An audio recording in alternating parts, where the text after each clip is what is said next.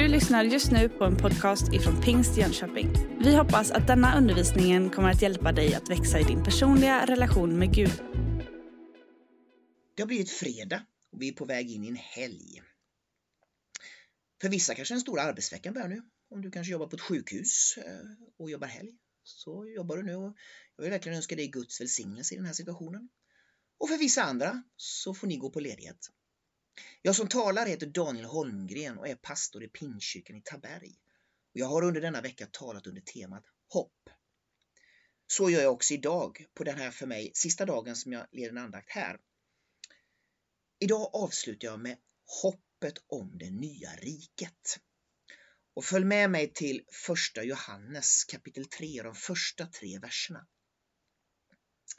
Se vilken kärlek Fadern har skänkt oss, att vi får kallas Guds barn. Och det är vi också. Världen känner oss inte, eftersom den inte har lärt känna honom.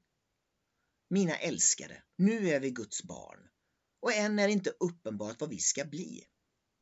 Men vi vet att när han uppenbaras ska vi bli lika honom, för då får vi se honom sådan han är.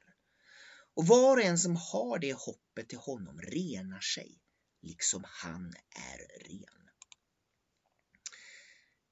Det finns något i vår tro som är reellt och verkligt nu. Vi kan veta att vi tror och på vad vi tror. Ändå skriver Johannes att det finns saker som vi inte vet. Det kommer en dag när vi får se Jesus sådan som han är och då får vi också se oss själva som vi egentligen är. Att känna Jesus är att lära känna sig själv eftersom vi är skapade till hans avbild. Det är ju något varken vi själva eller omgivningen kan se än. Paulus, skriver, Paulus är inne på detta när han skriver kärlekens lov. I första Korinthierbrevet 13 och 12 så står det Nu ser vi en gåtfull spegelbild.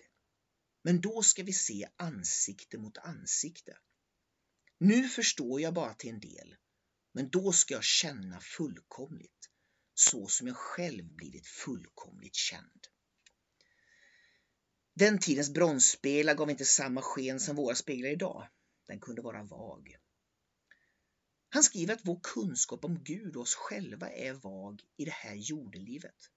Men en dag ska vi stå ansikte mot ansikte med Gud. Kan du tänka dig det? Nu är min kunskap begränsad. Men så skriver han att en dag ska min kunskap vara lika stor som den som känner mig. Alltså så som Gud känner mig ska jag känna honom och mig själv. Det är inte riktigt greppbart känner jag, men stort är det. Att veta att man är ett Guds barn, det är en sak.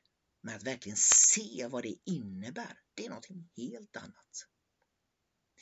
Det finns en verklighet vi inte har sett än. Och den som sätter hopp till detta och till honom som gör detta renar sig själv, står det. Det finns något kraftfullt i hoppet om vad som ska komma. Inte som en undanflykt som jag var inne på igår, utan som en förberedelse. Jag tror att vi alla längtar efter en bättre värld i någon mån. En värld utan orättvisor, en värld utan ondska, utan död och utan sorg. Detta finns i det som, kall, som vi kallar Guds rike. Att vi längtar efter ett annat rike. Ett bättre rike. Och det handlar om att det som Jesus gjorde och som han kom för är så mycket större än att bara innefatta mig och mina privata angelägenheter. Guds rike är så mycket mer än bara terapi och riktlinjer för ett bra liv här och nu. Läser vi bergspredikan, som jag läste för några dagar sedan, så kan det vara nog så uppoffrande för att vara terapeutiskt försvarbart. Du som minns kanske kommer ihåg att jag talar om att själva världen, skapelsen, ropar om befrielse. Det var väl i måndags. Det kan man läsa om i Romarbrevet 8.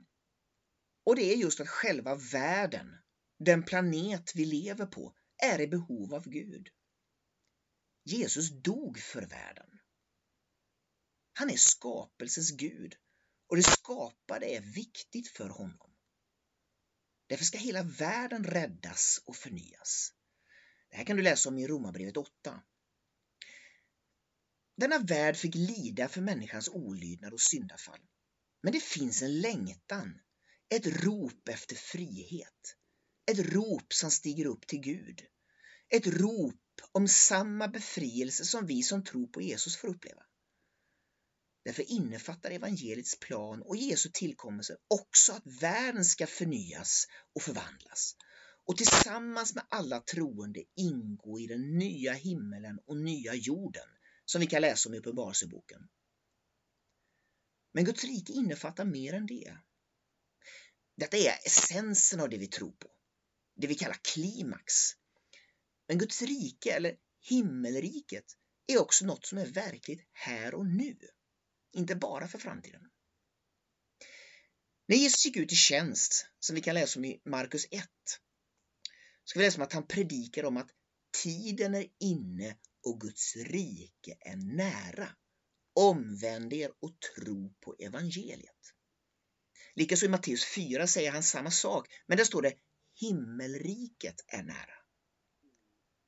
Något som var nära där och då. Det fanns där. Det var Jesus som var himmelriket förkroppsligat.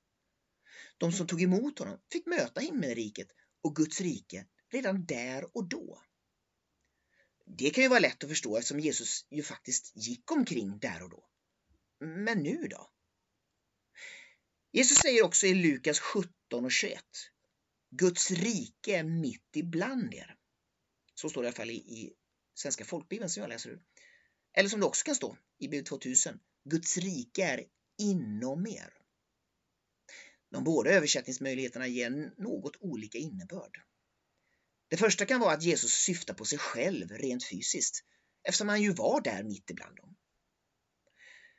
Det andra kan uppfattas som att Jesus talar om att Guds rike finns inom alla människor som en allmän lag, vilket inte måste vara fallet.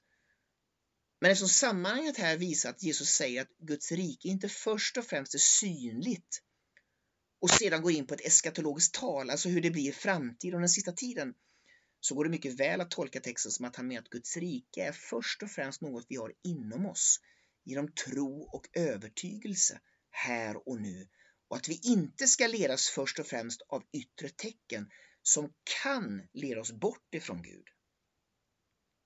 Så hoppet om ett nytt rike har vi redan här och nu i våra hjärtan.